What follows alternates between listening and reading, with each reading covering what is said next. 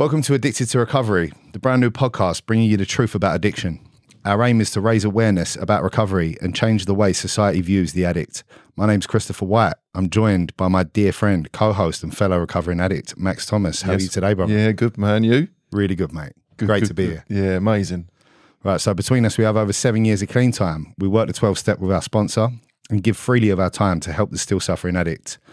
So, why are we here, mate? What are we trying to do? For me, I want to change the way people view addiction. I think if you ask the, the normal guy on the street what addiction is all about, he gives you a backward answer. He, he doesn't understand that people are real struggling out there and, and the why. Why are people taking these drugs? Why are people gambling? Why are people sex addicts? I just think the world has got a warped view on addiction. I think we're here to give people hope and strength that there is a way out of addiction. Look, I'm nearly five years clean, coming up in the new year. Congratulations. and cheers, man. And um, my journey is one where I thought that I was going around on this carousel of doom. Do you know what I mean? Doing the same thing every single week and hurting a lot of people around me, and I didn't know what I was. And um, I think I'm here today. I don't want this podcast to be able to give people hope. Do you know what I mean? If we can leave a legacy in 75 years when we're good and gone, mate. Do you know what I mean? That some guy or some girl is struggling with an addiction, whatever that will be, can can find some hope in in what we're saying and the guests that we bring on, and they can relate to our lives, and hopefully they can move forward with their lives. That's, Yeah, mate, I couldn't agree more. For me, even when I first came in, I had a warped view of what an addict was. Mm. I didn't want to admit the fact that I was an addict. yeah, It was my whole identity. When I first came in, I was like, that's it, my life's over. yeah, badge of honor. Yeah. Yeah. And now, having been clean three years, getting an understanding about what this stuff is, what we suffer with, Mm. what the disease of addiction is, my view on the whole subject has completely changed. Yeah, man, And um, my life didn't end when I got clean, it began. hundred percent. and um, like you said at the beginning, change the view of the public's perception of what an addict is. I thought a junkie was someone who used needles Yeah, intravenously. It was like a, sex worker on the street that was selling their body for crack and heroin. That's what I thought an addict was. yeah, yeah, And um, I was the biggest junkie you've ever met, and Yeah. I've never used a needle in my life. So even my own personal opinion has changed, and I'm living it. So out there, I think there's a huge misconception about what this stuff is, mm. what the pain and suffering of a drug addict actually is, and not just a drug addict. Addiction goes across the board. Yeah, You know what I mean? People are addicted to their phones at the minute. yeah, massively, man. So I feel like if we can get together and have a chat honestly and bring up some awareness, get it out there to people. Like we've been delving into this stuff for a while now. Mm. And we recently met up with someone and said, like, just go and have a look, see what happens. I'm Imagine imagine you're a, a struggling addict and you want to get help. Go I'm and have a look. guy, yeah, yeah, yeah. See what's out there. And um Shocking, he, wasn't it? yeah, he wasn't met with a pretty picture. It actually pissed him off. Yeah. Yeah. I remember. And um Shout out to Dan at being creative, by the way. Yeah, I mean, unbelievable guy and uh, passionate about this, and he's hopefully going to join the team. So, look, he was met with what he what he referred to. It was like he was on a highway agency's website, Yeah, clinical. Yeah. very clinical, and lots of blues, like a building society website. Basically. Exactly. You want to sign up for a new bank account. sort of exactly Yeah. not. Oh my god, I'm in trouble, yeah. And there's help out there. That's not what he was met with. No. And also, the other thing that you get met with is rehabs trying to charge you a fortune for you to check into their facility, Yeah, man. and uh, Money makers. money makers. Mm. And I don't know about you, but when I was rock bottom, uh, just before I got clean, I didn't have 10 grand to throw at a treatment center. No, man. So a lot of people are not in that situation. So basically, what we're trying to do is welcome people into recovery with open arms. We want to create a warm place where people can come in and know that there's hope for the future. Hundred percent. Because I think online, you type in like if you're in, in in your moment of need where you've plucked up the courage to think, "Fuck this, I've had enough." Right, I want to make a change. You go on to you go on the internet and you're met with. We've seen the images. It's like fucking scary images. Like you've done something wrong. You are gloom. you're a criminal and you're going to pay for this. Instead of what it should be is there's a way out. Do you know what I mean? These guys have done it. This is what their lives are like now. If you if you implement a program in your life, you can change your life. Not this is the end of the road, fucking clinical, like, like we said. It's Yeah, it's time for change, man. Like in this agree more. 2023, this modern era now where people are opening up about how they feel and what, what's really going on for them. Like now is the time for people to understand about addiction. And I think we're here to do that, aren't we? We're passionate about it. Yeah, mate. I can tell by the way you're speaking. Yeah. We mean business. Yeah. Right. And not just that, we've got the lived experience, Max. Mm. It's very easy for someone outside of this little circle to point the finger and be judgy when it comes to addicts Yeah. and addiction in general Yeah. because people view it as it's a choice Mm. and that people are doing that because it's their choice. They're going to use the drugs. We know from personal experience, I was using against my own will And me. at the end. Yeah. I didn't want to do them things. Yeah. I didn't want to hurt the people around me.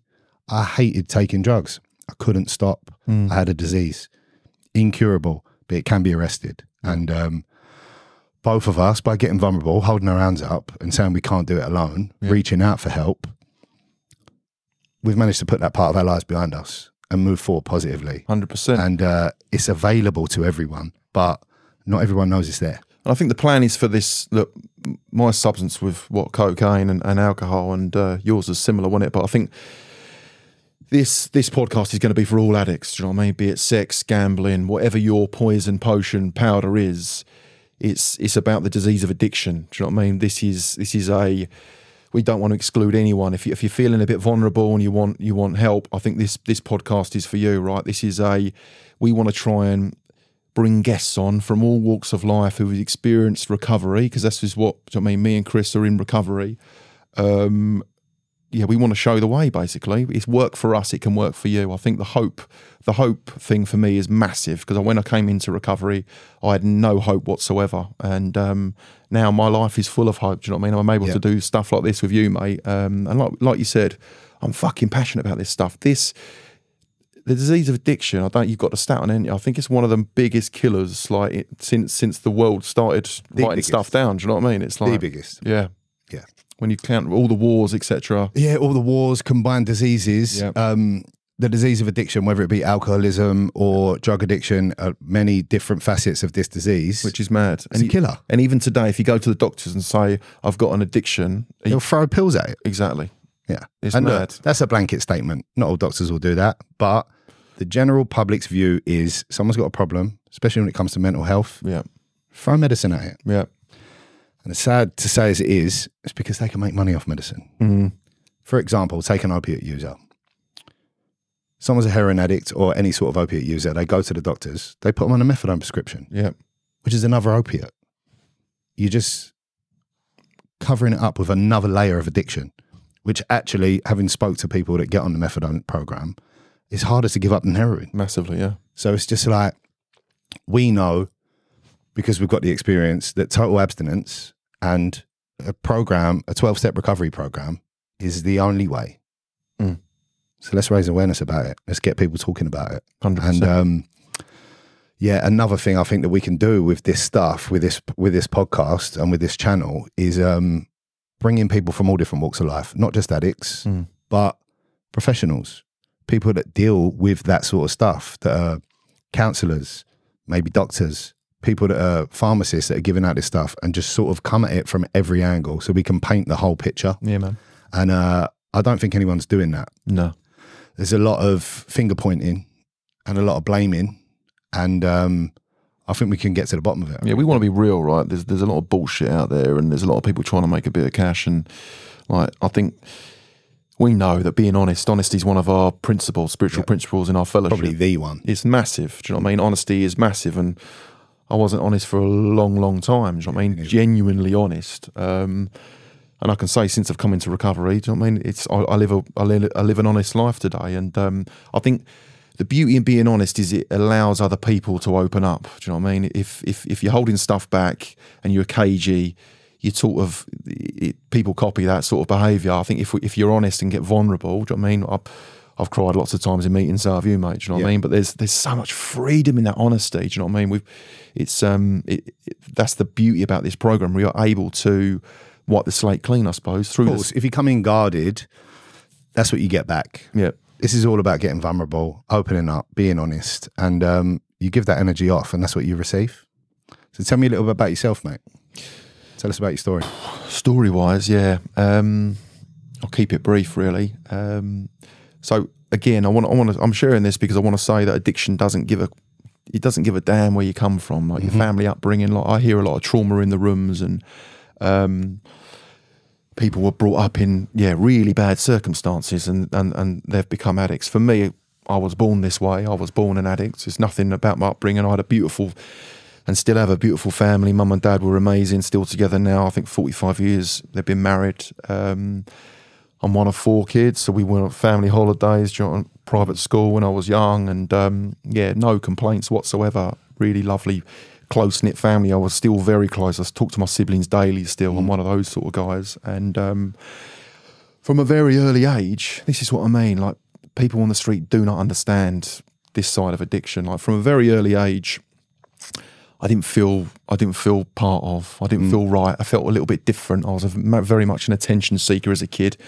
Bit wacky, massive highs, like not not so many lows when I was a child, but real hyper highs. Do you know what I mean? And, and trying to get that attention. One of four, maybe that might have been it. And um, but f- from I can remember going to school, senior school. Didn't really know many people there. Failed my eleven plus when I was young. Um, went to a senior school. Didn't really know many, people there. So immediately I was trying to f- just be that chameleon. Do you know what I mean? Bounce from one group to the next. I, Mask on. I try and be a little bit naughty, but I weren't really naughty. Do you know what I mean? I was quite cleverish lad. Didn't really ever fit, feel my potential. I was very pretty good at sports. Um, so I was sort of I used to hover around each group, but then not really have uh, that one friend pool, which which were knew knew me intimately, if you know what I mean. Um, and it was, do you know what I mean, I, I sort of lived my life like that, I, and um, I didn't really feel part of. Didn't really know what sort of clothes I liked, or even like stupid stuff, what music I liked, and it was just a bit. Life from an early age just puzzled me. Do you know what I mean? I was, and and it still does today. On five years clean, I can wake up on a Monday morning, and I'm scared. Do you know what I mean? Yeah. Scared to walk in in the office that I've I've been in for 13 years, and I know the guys in there like they're they're my they're my brothers, and um, I can still feel that um, alien in my own house, or just just just a bit off key. Basically, that's what I'm trying to say. So when I when I f- when I found drink and drugs, it sort of it stopped all that. It quieted that head down. It freed you up. it freed me up. It it um it narrowed my vision. Do you know what I mean? And um, gave me the confidence to do stuff that I didn't do when I wasn't using. Do you know what I mean? I was able to talk to the girls when I was younger. I was able to dance on speakers and just made me a different person. It made me a person I thought I wanted to be, but in reality, it it was it was um, it was bringing me away from my true self. Do you know what I mean? And uh, yeah, so my using um, started off fun. It um, like like yours did, mate. Do you know what I mean? I had some wicked times with my mates, and parties and lads' holidays, and some real, real good times. But the difference with me, and I found out pretty quickly, was you put one drug in me, and I don't ever want the party to stop. Yeah. right. I was Mad Max, Last man standing. party boy, Mad Max. great fun. Um, God, I remember walking to into a bar once, and I was with my mum and dad, and uh, the barman went Mad Max, and I was like, "Fucking hell, drop me out." Do you know what I mean? I was like, "No, not today, mate." But uh, yeah, I, I suppose I used to wear it as a bit of a badge of honor, and um, a lot of the time I'd use cocaine so I could party a bit longer. It used to level me out. Do you know what I mean? And I could drink and use and drink and use, Exactly and same. and um, it was all right at the time. It was it, it was it made me this this Jack the lad, I suppose, and people like going out with me. But you got to grow up sometime, haven't you? And um, I met my beautiful wife. I'm still with today, luckily, and um, people around me, my friends and my peers, started to settle down and slow down a bit, and. I didn't really understand it. I was like, no, I'm I'm just getting going, really. And um, yeah, I suppose my using was progressing. It's a progressive illness, and my using was progressing. And um, I got married. I married this beautiful, beautiful girl. We had we had a lovely wedding, um, and I openly admitted to her I wasn't really that present on my wedding day. It makes me quite upset about it, um, because it was that day that she dreamt of and I've dreamt of, and and do you know what I mean. I don't think I was. I, I, I wasn't using. Um, I was drinking heavily on my wedding day, and I just wasn't in the. I wasn't it there. Do you know what I mean? I, only an addict can understand that. But now, when I have my kids' birthdays and I'm clean, I'm there. I have an experience. when I'm walking through the park now and I'm clean. I can hear the leaves and you know I mean, the Not just trees. there, but you're present. Yeah, mate, there's a big, big difference, and um, so huge regrets about that. We just celebrated ten years marriage, and um, we took the kids up to Scotland where I proposed to, her, and it was beautiful, really, really lovely. Sort of made an amends a little bit um, around the around the wedding situation, but yeah, cut a long story short, my using progressed. My little baby boy, t- um, my my wife fell pregnant, sorry, and and um, my little boy was born premature and um, again i wasn't really in the room. I remember like even when my wife was pregnant i remember being out at some sort of do and um, yeah it was raining and like a cold evening and my little boy was born in november um, so it must have been like september time and I remember like, the cabbie dropped us off at the flat, and my head, I'd already had a few beers by now. This is what I'm talking. This is just to show you the power of this illness, I suppose. And once I've had a drink, I don't want to do anything else apart from do that. Um, yeah, she went to get out of the taxi, and she, I remember her face. She looked back, and I was still sat in the taxi, and I was like, "I'm staying out." Do you know what I mean? And it was pissing down with rain. She had a big bump on her, and I was off. Do you know what I mean? I don't know what time I got in that night, but was not It's a accept selfish disease. not acceptable behaviour, man. Do you know what I mean? And uh, yeah, little boy was born pre- born premature. My wife was poorly. He was poorly, and I wasn't really there. I wasn't really there for him, and I'll forever regret that. Um, baby number two turned up, little beautiful girl, and um, again, behaviours was just by this point getting worse and worse and worse. Um, I was a binge user, Chris. You know this, but what I mean by that was I was never a daily user. But it's a progressive illness. If I'd have stayed on another five years, who knows where I've got to. Yeah. Um, but my go-to would be like I'll pop out for a few beers and come back 24 hours later. Do you know what I mean? That was Yeah. mine, and it's just Maybe. yeah, unacceptable behaviour. Always losing your wallet, getting in yourself into s- stupid scenarios. Been in hospital a few times. Um, yeah, the glory days were well gone by this point. Do you know what I mean? The fun was gone. Um, and promising my missus, I'm not going to do it tonight in the shower. I'll be saying, no, tonight's different. I'm going to have a few beers, have a kebab, and go home. You know we I mean? truly believe that. Yeah, no, I do. I do. Genuinely believe it. And then Groundhog Day, I'm there, five in the morning, knocking on the front door. She's saying, Why are you doing this? And my answer to her was, I don't know why I'm doing it. And wasn't good enough at the time. Do you know what I mean? She she she was just like, No, That's the truth. Yeah, it, it was the truth. And I look back now, that was the truth. I didn't know why I kept hurting these people that I adored. Um, and I think it happened one last time. And she said, You're out. Do you know what I mean? And and it was the best thing she'd ever done, really, um, because all before that she would just let me off and we wouldn't speak and I'd make it up and it would just be like I said, Groundhog Day over and over again, just continuing on this this carousel of just what the definition of insanity is repeating the same behaviours, expecting different results, and I was just insane, I suppose, and um, yeah, so she she kicked me out and do you I mean? I was out for a, maybe a couple of months. I can't remember now. Um, and I went around my brother's house, and he said, "Right, you need to get yourself to a meeting." And that's when my journey began. And since that first meeting, I've not picked up a drink, and that would be um, yeah, drink or drug, and that would be yeah, five years in March, mate. Nice. Yeah, mate. Awesome, awesome stuff. Obviously, there's a load of stuff that I've done um, since coming into recovery, like getting service at meetings and getting a, an amazing sponsor. I've had a couple of sponsors, but uh, uh, um, an initial amazing sponsor working through the 12 steps, which have been amazing, clearing all that rubbish out, uh, making an amends to people.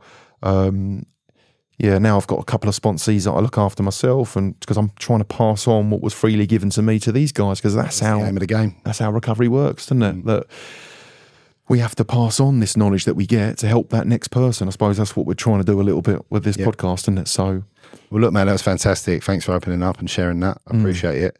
Um, our stories are so similar. yeah, mate. I think that's part of the reason why we get on so well. Yeah. And we identify so well with each other. It's basically my story. My using, I mean, my childhood was very similar. Mum and dad are still together.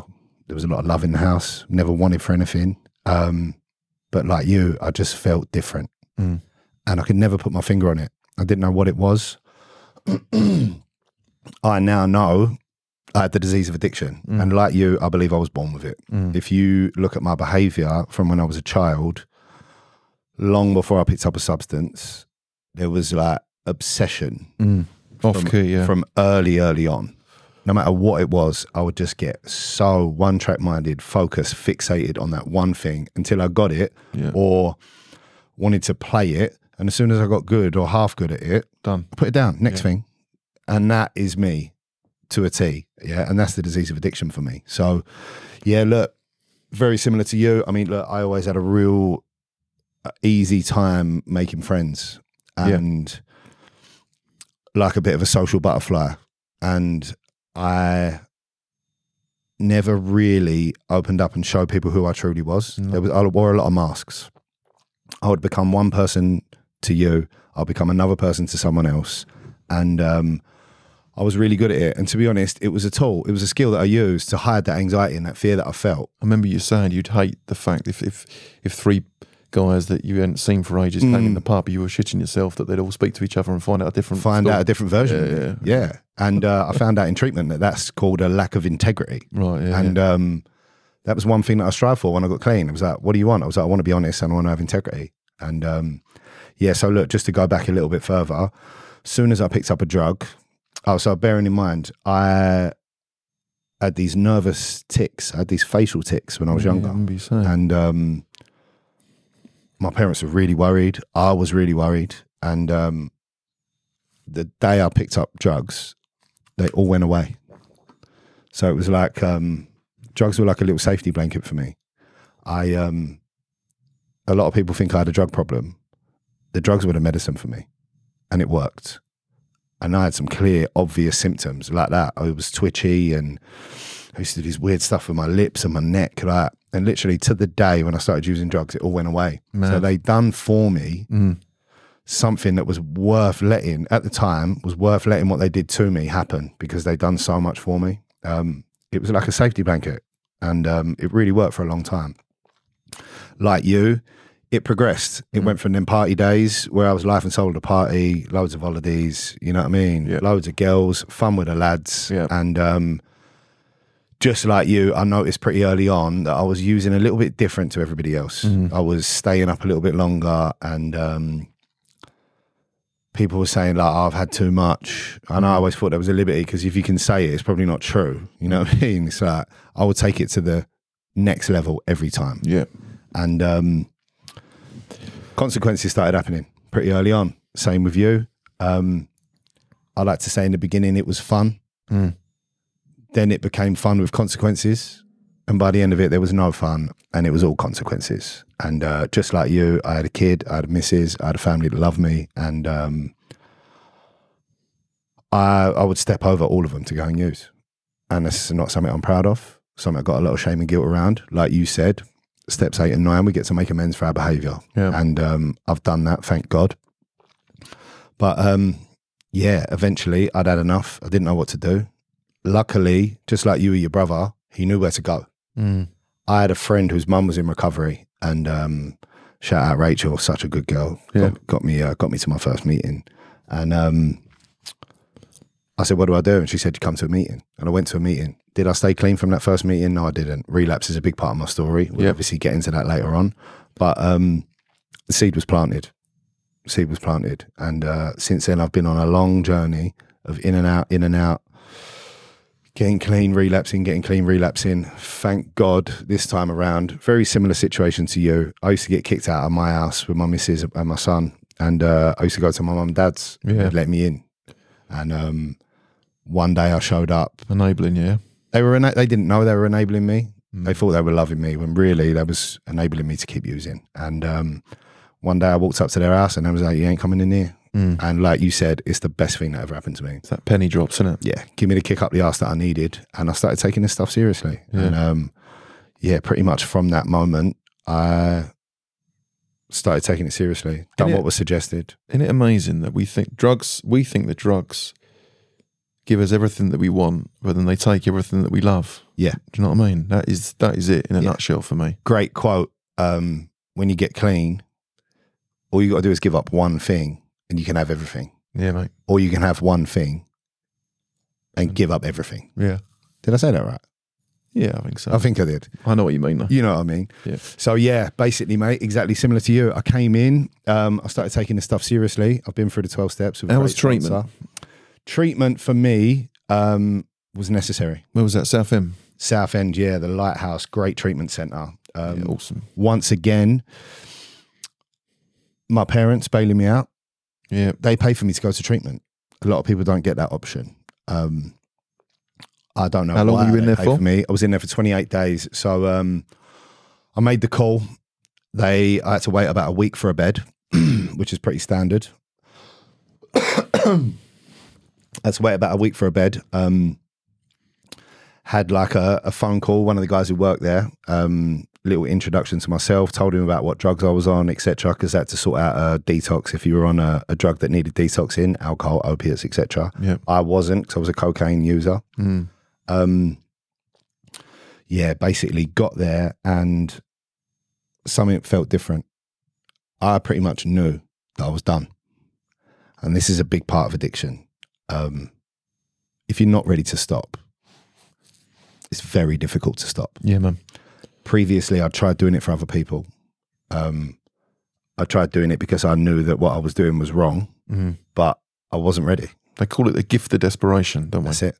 Which is a beautiful saying, and it sounds sick, but Yeah, it really is. I honestly, and I share about it quite a bit, that I'm fucking grateful that I had my rock bottom. Yeah. I'm grateful that my wife booted me out because I truly believe, like, if my family had done like a mini little intervention a couple of weeks before, like, I, I might not be sitting here today, man. Do you know what I mean? I might have been still going back on that road of just that dark place. And um, yeah, I needed that gift of fuck. But there's nowhere else to go. Do you know what I mean? Rabbit in the headlights End of the job. road. Yeah. End of the road. Yeah. And that's exactly where I was. So as soon as I got to treatment, I just sort of I was like, right, I'm here. I don't want to go back to that life. Let's make a good go of this. And uh, I did. For me, towards the end of my addiction, you couldn't tell me anything. You couldn't tell me anything. My default answer to pretty much everything was, yeah, I know. Yeah, man. And uh, turns out I really didn't No. know anything. So what I did was I shut up. I started listening, um, and I'd done what was told. Basically, we say in recovery, the suggested thing, Mm. because an addict's not going to do what you tell him to do. So people make suggestions. We know now. The definition Basically, of shut up and do it. It- the definition is a subtle command. Subtle command. Yeah. Right. So basically, do it, mate. You know what I mean? We know what we're talking about. Yeah. So, yeah, I started listening. I started doing what they said. I started getting some assignments. So it wasn't 12 step uh, based, this specific recovery center, uh, Right. specific treatment center. It was a lot of uh, CBT, which cognitive behavioral therapy, DBT, dialectical behavioral therapy. It was working one on one with counselors. Um, it was just structure. So Yeah. my life had no structure. So it was like wake up 7.30 we all had a specific chore. For me, my first chores were I clean the kitchen, Nice. wipe the sides, mop the floor, put the cleaning equipment away. Then we'd done a 15 minute meditation, Yeah. shower. Um, everyone had to have a shower. It wasn't like optional, personal hygiene. Not that my personal hygiene wasn't great, but a lot of people struggle with that stuff when Yeah. they come in. And um, Structure's key, though, mate. Honestly, even to- structure, routine. even today, mate. Like if I ain't got structure around eating, for example, Mm. I'm just binging on food, and Yeah. like, at the moment I'm going through Mister Structure, no sugar, like ca- proper addict style, like Yeah. no smoking, all in. all in. Um, and at the moment, I'm not eating shit food. I'm not eating sugar. Um, but I need that. Otherwise, but I have to get in enough pain and look, look in my mirror. I'm going to try clothes on, and they ain't fitting, and I feel like shit. I have to get rock bottom, I suppose, Yeah. to actually change it and put a bit of structure in. Around the gym, I'll get obsessed with the gym at the gym, and then I injure myself, and then I have to. It's just my whole life. If I ain't got structure, it basically falls apart. Exactly that. Yeah. Discipline, structure. So for me, I'm exactly the same. Yeah. I struggle with food. It was the first manifestation of this disease when I was a kid. I was a little fat kid. I hated it, hated being fat, couldn't stop eating, right? For me now, if I'm trying to get in shape, I need structure. yeah, I've recently been working with a nutritionist and a personal trainer getting hench. who says, eat this at that time, Mm. every day, Yeah, train at this time, train this muscle group, yeah, do these exercises. Because if I haven't got that guidance, I'll be like, oh, I can have one McDonald's. That's why a lot of addicts end up in jail, mate, because the routine is there. Exactly. And they reoffend to actually get back in. Exactly. It's an easy. It's an easier way for them. Yeah, because life on the outside, they're just completely clueless. Yeah. Yeah. And that's how my life was. No routine. I didn't wake up at the same time every day. So treatment for me, Yeah. you don't need to go to treatment to get clean. No. You're an example. Yeah. You went straight to the rooms. For me, I was a daily user. Yeah. Not saying that that's any worse than what you were No. or any more serious, but I needed to change everything. Mm. And um, treatment gave me that opportunity. I got to take a month off from everything, Mm. just focus on my recovery. Someone said to me early on, anything you put before your recovery, you're going to lose it anyway. So put your recovery first. And I really heard that. So yeah, bit of routine, working with a counselor. They gave me some You were serious about it when you when you deadly serious. because I remember when you bounced into the rooms like a couple of years before. Yeah. I remember it so vividly. Actually, um, I think your, Bravado. your mum was there at the time. There was a I'm you got through the door. The ego was that big. Do you know what I mean? Yeah. Um, Yeah. and um, on my knees, by the way, I think- bouncing in the room like I owned it. I think you said you might have been using in the meeting. I was using well. in the meeting. Yeah, and uh, and then I saw you two years later as you came out of um, rehab, and I was like, "Fuck, is this is this the same geezer?" Do you know Different what I mean? guy. Yeah, just honest and genuine, and that bullshit had gone. That mask was off. Mm. Yeah. I mean, people. I don't know. I used to walk about just thinking I was the absolute bollocks for so too, long. Do you know what I mean? It was all. It was nonsense. There was a scared little kid in there. Do you know what I mean? Yeah, full of judgment as well. Oh, massive. Full of judgment. Yeah. I was a nightmare. I'll be laying in the gutter looking down at people. Yeah. And um, Yeah, I ain't saying Just I'm perfect alluded. today, right? Like on my bad, course. on my bad days, I can have some serious. exactly. And not even, look, for me, it's not even bad days. I'll have bad moments in good days. Yeah, yeah, true. But because we've been through this stuff, we've done a bit of work around ourselves. Awareness. We can learn to pause Yeah. and respond rather than react. Or if we do react, we can come with open arms and apologize. yeah, promptly admit when we're wrong. And um, that's a set of tools that I didn't have. I would brood for days on mm, end, fester. resentment just oozing out of me. And um, I don't have to do that today. Great little saying that I love. And it's basically, I love instant gratification. Mm, That's why cocaine was my drug. yeah, It gives you what you need now. And um, the program, the meetings, the steps does for me slowly what a line of cocaine done for me really quickly. yeah, nice. So if I don't replace my substances with something else, um, I mean, there's a great saying in, in one of the other fellowships: "Start craving sober." Mm, So if I don't replace it with anything, my disease actually gets worse. yeah, massively. Yeah, So I need that structure. I need that program. I need to work it on a daily basis. And um, so far, so good. Well, if we stop taking any medicine, if you if you got a disease of anything, do you know what I mean? You stop taking your medicine, well, you get sick, right? Of course, you do. So if we stop for a long, long time, drugs and booze was my it was my medicine. It was my medicine to life. So I've stopped taking drugs and booze. Without that, I'm absolutely mental. Yeah. Yeah. So I have to go to I go to recovery to learn how to live a life. That- mm. That's what I do. I've replaced drink and drugs with recovery. I mean, if I've got an issue at work, I don't let it fester for two weeks, then go and blast myself to oblivion on a Friday night in the booze. Yeah, you work a I'll program. ring my around sponsor. I'll ring you and say, "This has just happened. How how do I react?" Um, we do gratitude lists in the morning. What I do is suggested that you do ten things that you're grateful for because I can be an ungrateful bastard Yeah. a lot of the time. Yeah. Do you know what I mean? Basic stuff. Do you know what I mean? A, do you mean a, a warm house, a hot shower, like real basic level stuff sometimes, or I've had a beautiful weekend with the kids, etc., etc. Um, we're given these tools to be able to live life. Won't go into massive detail about um, higher power stuff, but it's another major tool for me. course Is, it is. is a God of my understanding, my higher power, not a religious God, but I tap into that um, on a daily basis. Prayer is a massive part of my of my program, um, and I'm not praying that I win the lottery or there's a red Ferrari sitting on the drive. I'm praying for normally other people, um, people that it might may have even harmed me the day before. Do you know what I mean? I hope he has a good day today. Yeah. that's fucking Like, look, that's the way to get out of resentment. yeah. But compared to where I was five years ago, it's It's night and day. madness, mate. Night and day. It's madness. Um, It's a beautiful journey. Yeah. So treatment, 30 days, tough 30 days, 28 right? days. Yeah. Um, they say your first 30 is tough. Mine was tough. Look, first 30 was tough. For me, it was um I my senses got really heightened because I wasn't on Yeah. anything to numb me anymore. And I realized for the first time the sort of wake of destruction I had left behind me. Yeah. My son was two. Mm. My missus was at home Mm. with our son. Um, I destroyed my family, my extended family, my friends. I just basically No trust. zero trust.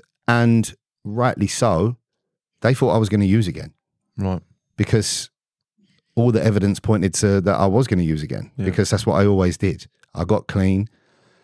The, the most amount of clean time I had was 100 days. And um, that was when I met you first time, around that time anyway. And um, I picked up because that's what drug addicts do. Mm. You know what I mean? Without a program, yeah. drug addicts who are, not working a program eventually pick up again. It's Yeah. almost 100%. It's Yeah. like pretty much if you can not have a program and don't pick up, there's a chance you weren't an addict in the first place. I don't like people relapsing, but when people come back into the rooms and they've relapsed and they've not been working a program, I sort I say, well, I'm not surprised. Yeah. Do you know what I mean? It ain't a shock to me. I remember when I first come around, it'd be like, oh my God, he relapsed. And people would be like, well, yeah, of course he did. Yeah. It was always going to happen. if you ain't got if you if you're trying do you know what I mean the stats say and the, the I mean the experience says that if you ain't working a program, you're fucked basically. Yeah. Yeah. There, there ain't no yeah, the lucky ones might be able to cling on for dear dear life. Yeah, for a little while, white knuckle it for a while, but it's not, um, it's, there's no longevity in that. there's no life though, is there? There's I'm searching for that peace of mind. Do you know what I mean? That's why I do my program now. Yeah. Try and get those glimpses of peace of And mind. not just my peace of mind, the peace of mind of everyone around me. yeah. My, um, my parents trust me today. Yeah. my missus trusts me. If I tell her I'm going somewhere, Yeah. that's where I'm going. Yeah. It's a beautiful thing for me as well. There's just so many little simple things. There's a lot of big, obvious, glaring, like, wow, that's a big thing. But it's the small things for me as well. Mm. I wake up five minutes before my alarm goes off. Yeah, nice. It's like built into me now. I struggle with that, but yeah. I wake up in the morning. Yeah. For me, like my whole life, even before I picked up a drug, I couldn't get out of bed in the morning. Mm. I would always be late, always rushing around, constantly on the move. Today, I can sit still in a chair. I just feel to, I'm just the pre- so much more present, man. Mm. I remember this is going to sound sick, but I remember when I was in at my height of using fully gripped by this illness, like reading my little boy a book, be a fucking chore. Do you know what I mean? Yeah. I'd be I'd be looking, Same. getting pissed off that he's not falling asleep in time. Yeah. sounds sick. It's the best part of my day. You know what I, Yeah. mean? I love it. I love I love playing with my kids, hide and seek, laughing, joking. Do you know what I mean? Just just acting the fool. Like and addiction just took that away from me. Really. Yeah. Like it just wanted me. It wanted me out. It wanted me It took standing that away. Tr- from you, but it took you away from them. of course. Yeah. Yeah. Yeah. It's Massively. such a it's a family illness. yeah. It really is. It just has such a big knock on effect to everyone around us. And um oh, what a beautiful place to be, not having doing that. Mm.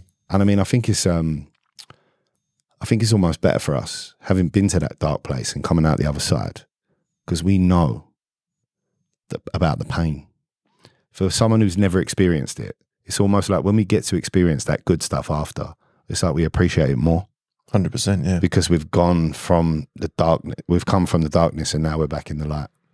And um, And that's why the name of the What- what? podcast, right? Addic- going from addiction into recovery. It's a, it's Yeah. a beautiful. It's graft. Don't get me wrong. Mm. Do you know what I mean? It's an action program. You can't just sit on your ass and do fuck all. It don't work like that. You need to put it in, apply yourself to the program.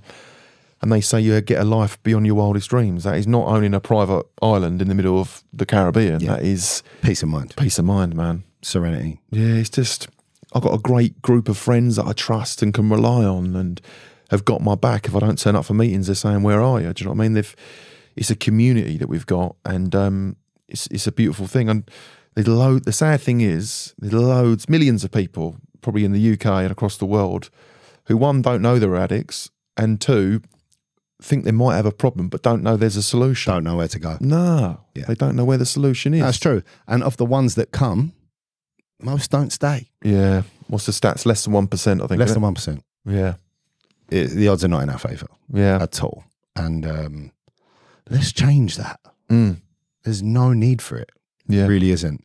And um, I'm not knocking any fellowships at all because they've changed my life. They saved my life. But also, I think it's a responsibility for the addict who has got some clean time and has found recovery to do what we're doing, giving it away, giving freely of our time, being of service. Yeah. And uh, I just want to change society's view, man. Like, yeah, you've seen these footballers in the news recently that have clearly got gambling problems. Like, Yeah. If a footballer's putting on a couple of bets a month, right, against his own team, like, then that's not on, right? They should be reprimanded. That's not. He's not an addict. But you got. I'm not going to name names. A couple of them. You're putting like thousands of bets on a month. Yeah. Clearly, that person has got an issue. Yeah.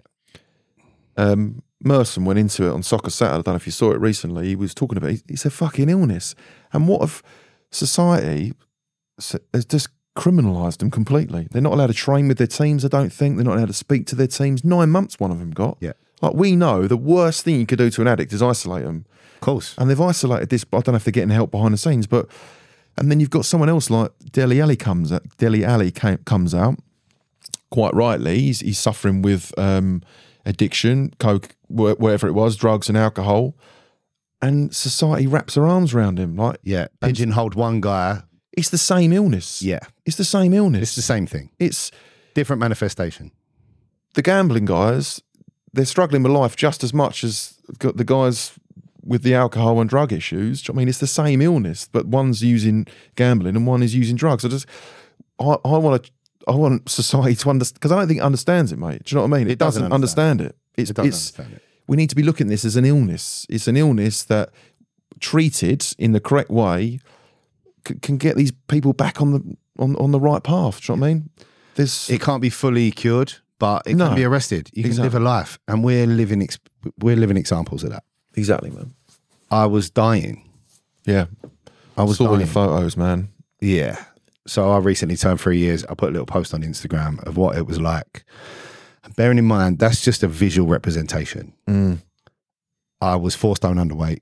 I was dying. I was How literally tall were you? dying. Six foot four, And you were what? 11 stone. Wowzers. And I'm like 15 and a half now, comfortable. Thinking I mean, I've been hitting the gym. Thinking you, you, know I probably look pretty ripped. size on. Thinking you probably look I ripped. thought I looked great. Where I was a fat kid, yeah, I was looking down like, are they abs? I was loving it. Oh, I look dear. back at photos. I mean, you made the comparison. I look like Gollum off Lord of the Rings. Yeah, and um, my precious, cocaine was my precious. So deluded though, right? Just completely deluded. yeah. Completely deluded. Just I say in, when I share in meetings, like that's proper when your addiction has got you in shackles, right? In chains, Yeah. and you just that is it's just got you. I'll have a shave. A Lucky to get out, really. Shave, a haircut, new pair of trainers, and I think I look the bollocks. I mean, really, I just look like Gollum with a haircut. twenty eight trousers. yeah.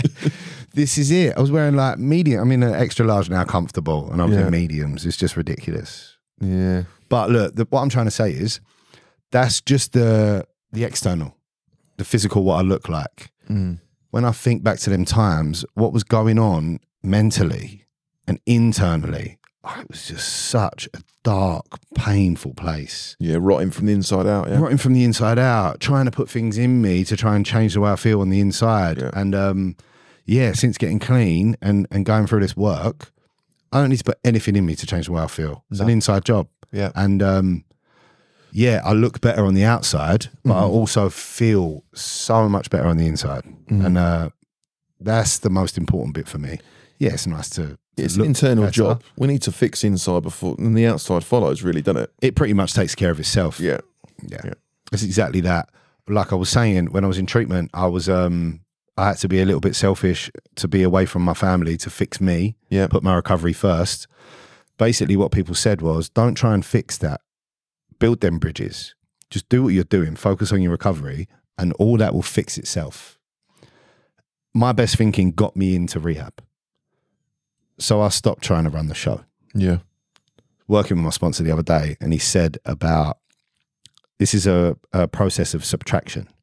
We're not actually adding anything. no, What we're doing is removing enough things so that we're not running on self will anymore yeah, nice. and that we can live a good life. It's almost like when we were in addiction, we were trying to add and add and Course, add. yeah. Once we get clean, we just peel back layers until we're our like pure selves. Mm. And I thought that was really nice. Nice, man. No, that is Good way of good. looking at it, right? Yeah, hundred percent. I know you spoke about you in rehab, and I, I, I went through the rooms, and uh, Mm. How was it? yeah, it was suggested to me a subtle command, as you said, um, to do ninety meetings in ninety days. Of course. Right, you hear that a lot I did the same in the out. fellowship, um, and what that means is what it says on the tin, I suppose. And I was like, oh fucking hell, I've got a job up in London, and I'm a big city boy, and all It this seems sort of like stuff. lot, and yeah. I can't do that. And how much do you want it, right?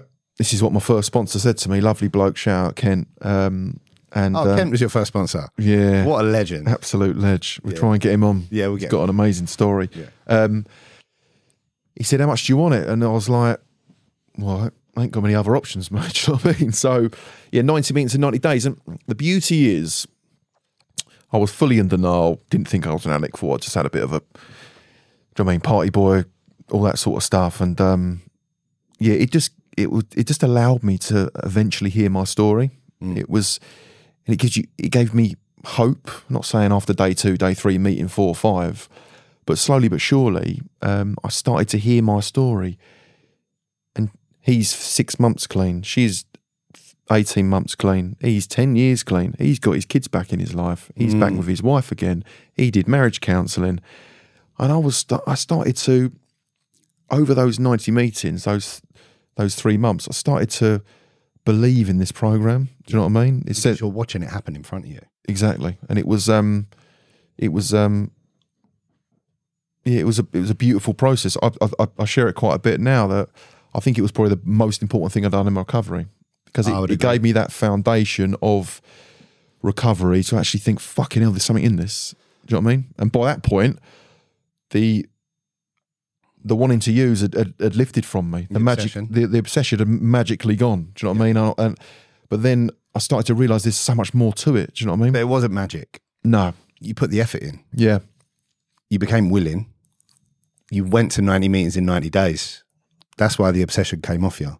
Because it's the how of the program, right? Honesty, open mindedness, willingness. And instead of doing it my way, Chrissy, I was following out someone else's way for the first time in a long time. Process of subtraction. Yeah, You were doing it. yeah, The people that come in, like yourself, and do it, yeah, you can see it. yeah, you can watch it happen. So I done a share for my three years on Monday, and um, people were saying there was like you came in, you got your head down, and you did it, and it shows. And it's like someone said, and I really like this. There was like you don't get three years by accident. no, Just like you, you don't get nearly five years by accident. You come in, you put the work in, dedication daily. This stuff doesn't happen overnight. Great line in the book. We didn't become addicted overnight no. it takes a long time to get to rock bottom. Mm. So it takes a long time to become serene on the other end of it. Not as long, which is probably a bonus. Like you said, 90 meetings in 90 days, you start feeling good. Yep. For me, it's a it's a lifelong it's a lifelong thing. Yep. Obviously, I've toned it down. I'm not still doing a meeting every night, but I'll do something for my recovery every day. Yeah, nice man. Do you do the same?